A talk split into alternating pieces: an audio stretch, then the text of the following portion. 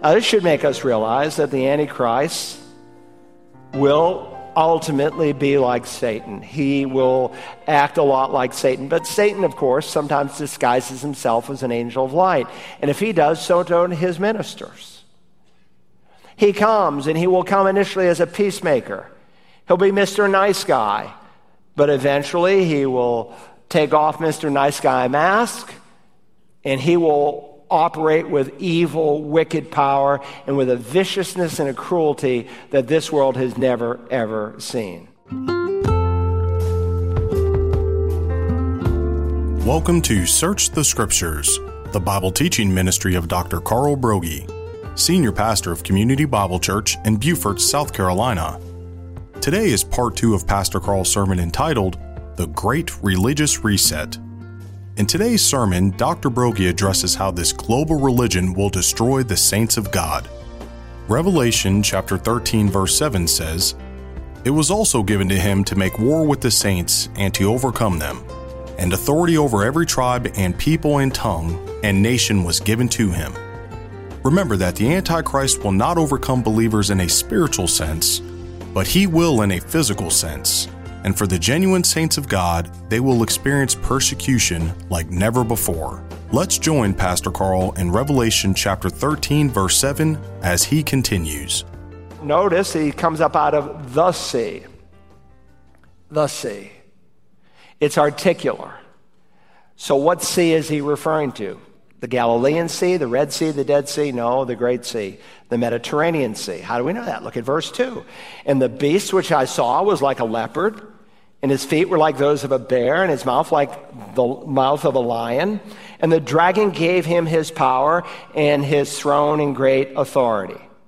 John is using the identical imagery that the prophet Daniel uses, describing that region of the world that the Roman Empire encompassed. It's from that region that this beast will come. And so here's a map of what the Roman Empire looked like in John's day, and here's a map of what it looks like in our day.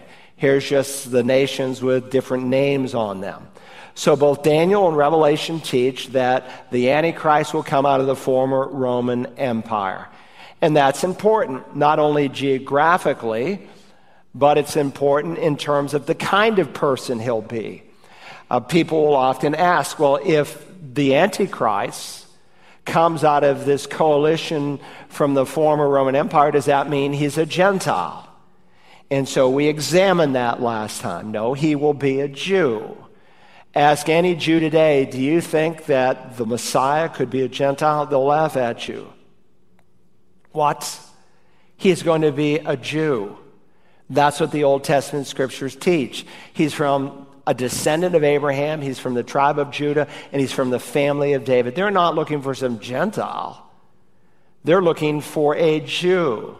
And so we saw last time biblically, Zechariah chapter 11, verses 15 and 16, how they entertained a false Christ. Why? It's written of prophetically by the prophet Zechariah. Why? Because of their unbelief. And Jesus made the same statement in John chapter 5, verse 43. He said, I have come in my Father's name, and you did not receive me. If another shall come in his own name, you will receive him. Because they rejected the good shepherd, they will embrace a false shepherd.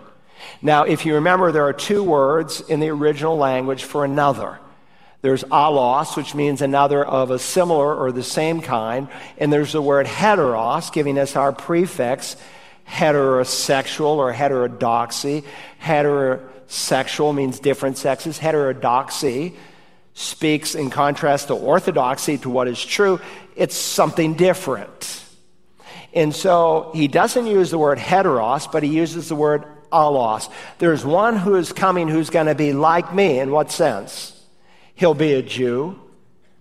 He'll be from the tribe of Judah. He'll be from the house of David. In his name that John uses, he's called the Antichrist, or in this chapter, the beast. Now, it's not by accident that we speak of the Antichrist. Remember, Christos, Christ, Messiah, Messiah, same word, two languages. Antichrist Anti, the prefix is used in the New Testament of something that's the opposite of or something that comes in the place of. And certainly both are used of this particular man.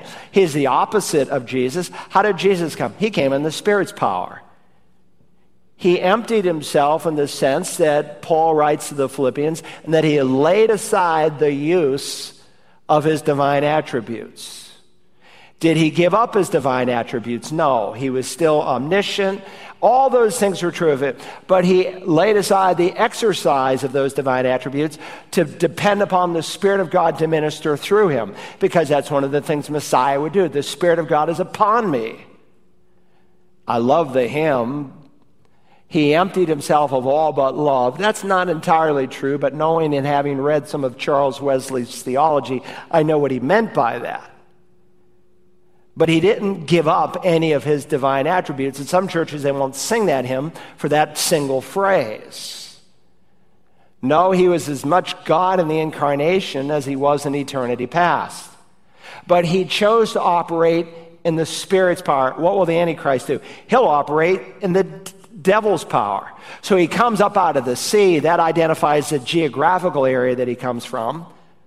But he also, as Revelation 11 informs us, he comes up out of the abyss. That speaks of his demonic power. He's a real human, but he's empowered by the evil one. We read here, and the dragon, that's Satan, remember, gave him his power and his throne and great authority.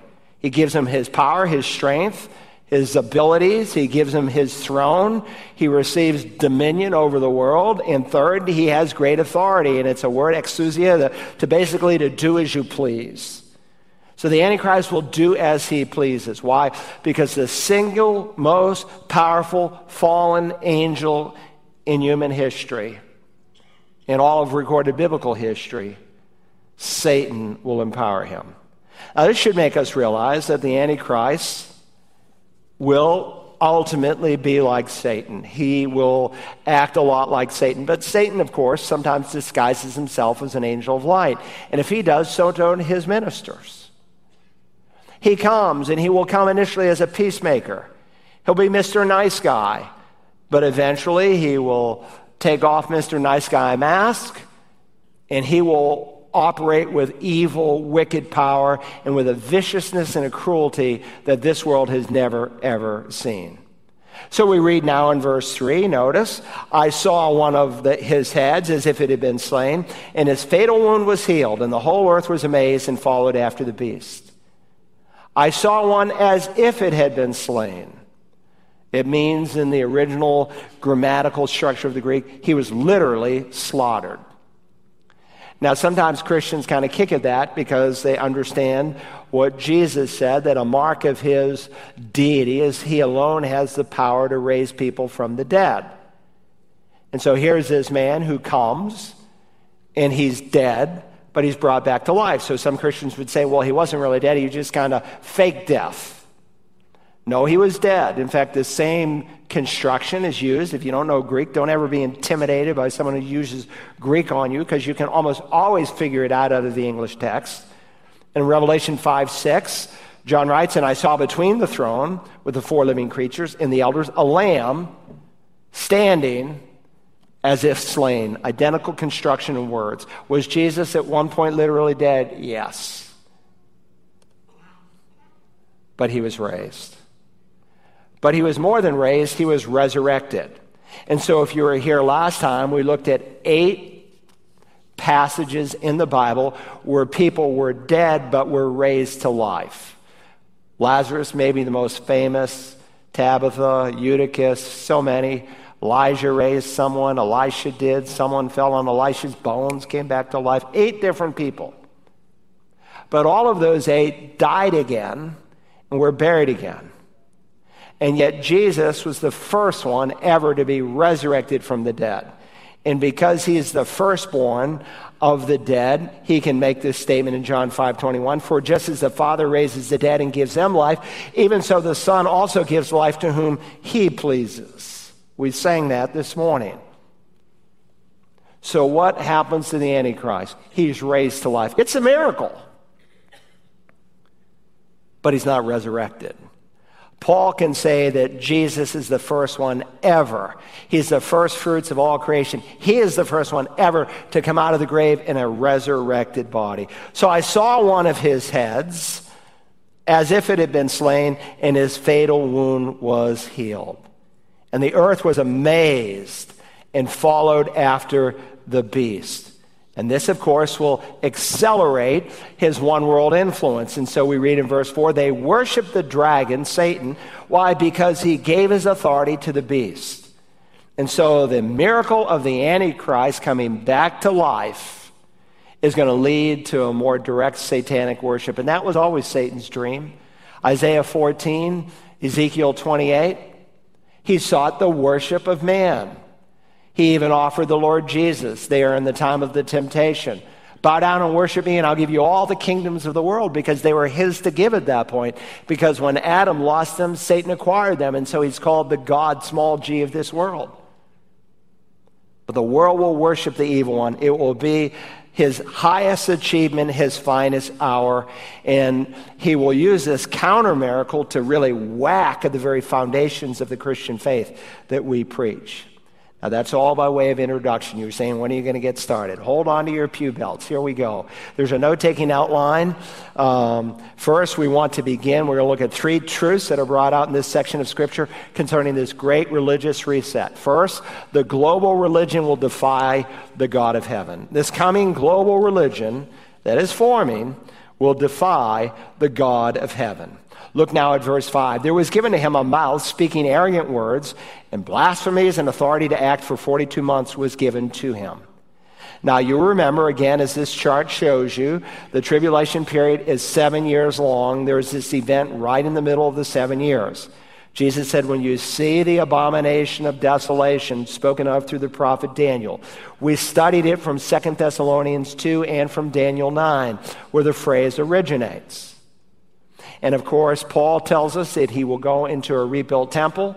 He will oppose and exalt himself above every so called God or object of worship. He'll take his seat in the temple of God and he'll claim to be God. Now, here's a chart, by the way, that might be useful to you.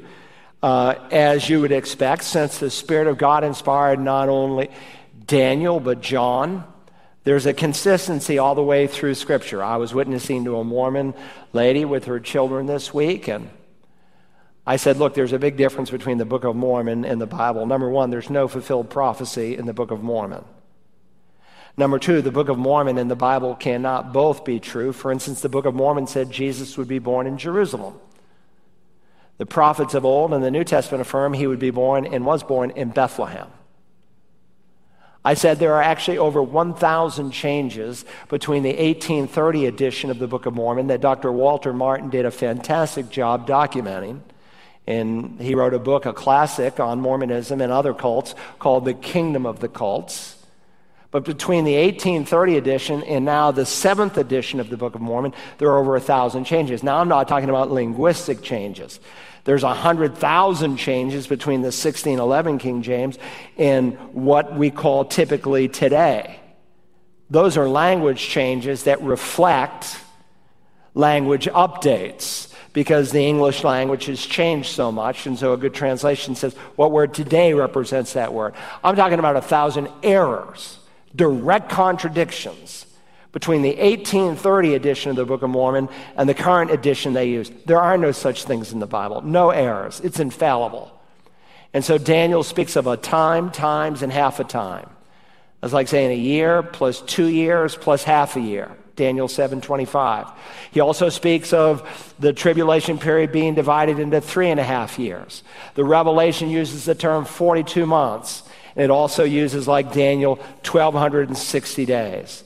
So the Antichrist will take off his nice guy, peace negotiator, wonderful leader, mankind kind of mask, and he'll go into the temple and claim to be God, and evil will unfold. And so again, we read in verse 5 there was given to him, he can only do what God allows him to do, it was given to him a mouth speaking arrogant words and blasphemies, and authority to act for 42 months was given to him. By the way, this is precisely what we study concerning the Antichrist when we work through the prophet Daniel. Remember, Daniel is writing approximately 700 years before John. John writes the very last book in the New Testament. You might want to put out in the margin Daniel 11:36 next to verse 5 and let me read it to you. Daniel 11:36, that prophet wrote, "Then the king will do as he pleases." And he will exalt and magnify himself above every god and will speak monstrous things against the God of gods. And so this coming Antichrist is a blasphemer. And Revelation 13 illustrates and amplifies what Daniel writes about. He's going to come with braggadocious words. He's going to come with blasphemous words. He'll be a great speaker. Read the second half of Daniel 11. It's actually one of the most complete biographical sketches on the coming Antichrist. We don't usually think of the Old Testament that way, but the second half of Daniel 11, and I have some messages on it if you're interested, unfold a whole character sketch on him. He has a big mouth, he captures audiences.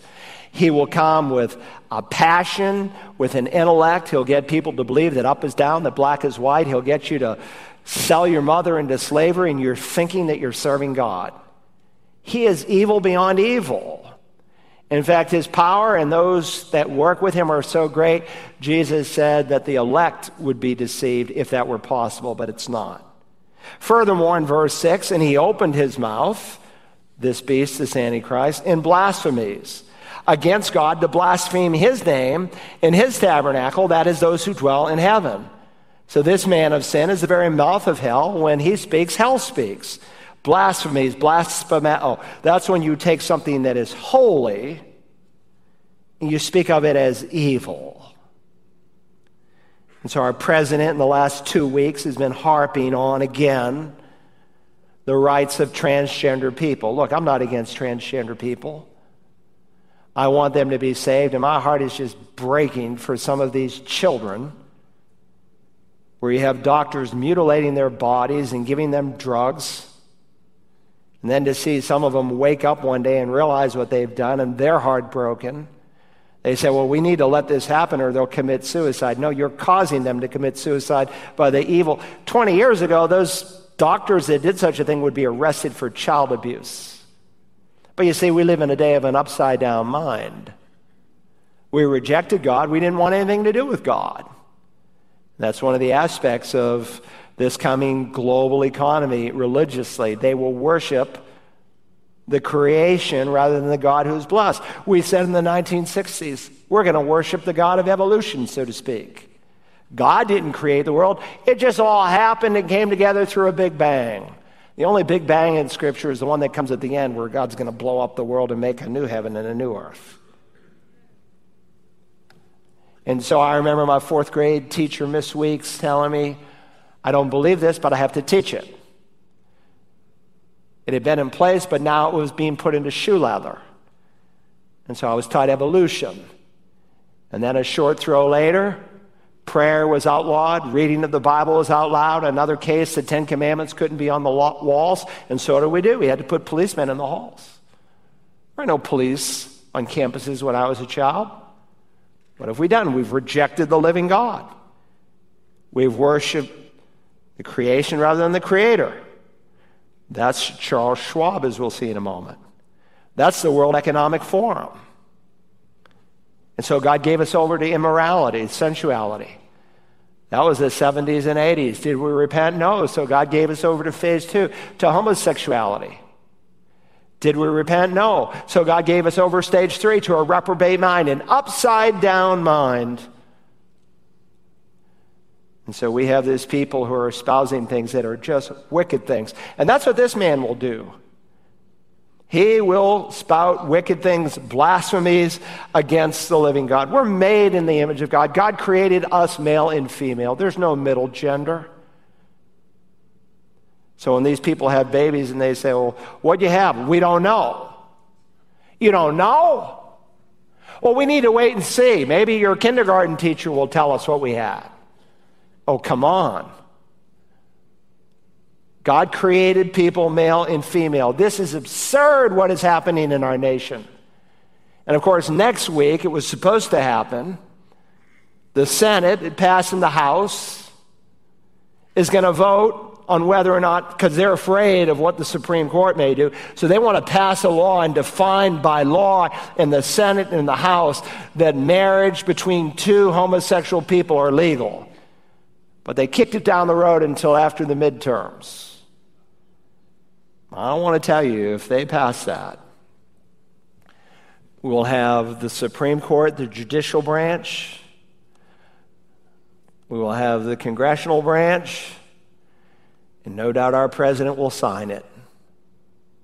All three branches of the U.S. government redefining marriage. And if you think it's bad now, that will be the final nail in our coffin. God help us. So he opened his mouth in blasphemies to blaspheme his name and his tabernacle and to those who dwell in heaven. But you see, God is going to use the horrors of the tribulation to bring the Jewish people to faith in Christ. Remember, it's called the time of Jacob's trouble in the Old Testament. And the chief function of the 70th week of Daniel's prophecy is, among other things, the conversion of the Jews. Remember, Moses wrote of this in Deuteronomy 4. When you are in distress, and all these things have come upon you, in the latter days you will return to the Lord your God and listen to his voice. Likewise, Zechariah the prophet looks down the corridors of time to when the Jews will embrace the Messiah whom they rejected. I will pour out on the house of David and on the inhabitants of Jerusalem the spirit of grace and of supplication, so that they will look on me whom they have pierced. And they will mourn for him as one mourns for an only son, and they will weep bitterly over him like the bitter weeping of a firstborn. Again, this is precisely what Jesus taught is recorded in Matthew's gospel and in Luke's gospel. Matthew, if you remember, reminds us that when Jesus on Palm Sunday came into Jerusalem, he wept over the city because he officially presented himself on the 173,880th day of Daniel's prophecy, and they ended up rejecting him. And so he said, Jerusalem, Jerusalem, who kills the prophets and stone those who are sent to her. How often I wanted to gather your children together, the way a hen gathers her chicks under her wings, and you are unwilling. And as predicted by Daniel, and has happened in 70 AD, Jesus said, Behold, your house is being left to you desolate. And then Jesus makes this remarkable prophecy concerning the Jewish people. For I say to you, from now on, you will not see me until you say, Blessed is he who comes in the name of the Lord. Look, the rapture of the church can happen at any moment. But the second coming of Jesus to the earth cannot happen. It cannot happen until they say, Baruch haba b'shem Adonai, blessed is he who comes in the name of the Lord. Now, don't get lost in this forest of theology. When the Antichrist steps on the scene and he commits the abomination of desolation in a rebuilt temple, making himself out to be God, and we'll see something else that will accompany that, that will lead to the eyes of the Jewish people being opened. All hell is going to break loose. Verse 6 says, And he opened his mouth in blasphemies against God to blaspheme his name and his tabernacle and those who dwell in heaven. Again, they will call what is holy evil. And he will blaspheme God's tabernacle and those who dwell in heaven. Contextually, he's talking about people who had their heads cut off. And what is he going to say? Oh, you know, all these Christians, look what happened to them. They didn't follow me. And he'll make fun of them. The global religion will defy the God of heaven. Secondly, the global religion will destroy the saints of God. Not only will it defy the God of heaven, it will destroy the saints of God. Now, when you see the word saints in the New Testament, and register this, especially in the Revelation, ask what context is the word being used? The Lord speaks about the saints of the Lord by the psalmist in the Old Testament. The Bible speaks of church saints, it speaks of tribulation saints, it speaks of coming millennial saints. So every time you see the word saint, it's not always in reference to the church. Look at verse 7. It was given to him to make war with the saints and to overcome them. So verse 6 indicates Satan cannot harm the glorified saints that are in heaven who are in the tabernacle of God. So what does he do? He goes after those who are not sealed with a special seal on the earth. Remember, there's 144,000 Jews that cannot be killed. You could drop an atomic bomb on them and you couldn't kill them. These are God's missionaries who will preach the gospel to every tribe, tongue, and nation. They will pull off what we haven't been able to do. And so Jesus says, This gospel of the kingdom shall be preached to the whole world, and then the end shall come. He's talking about what's going to happen during the tribulation period. John documents that in Revelation 7.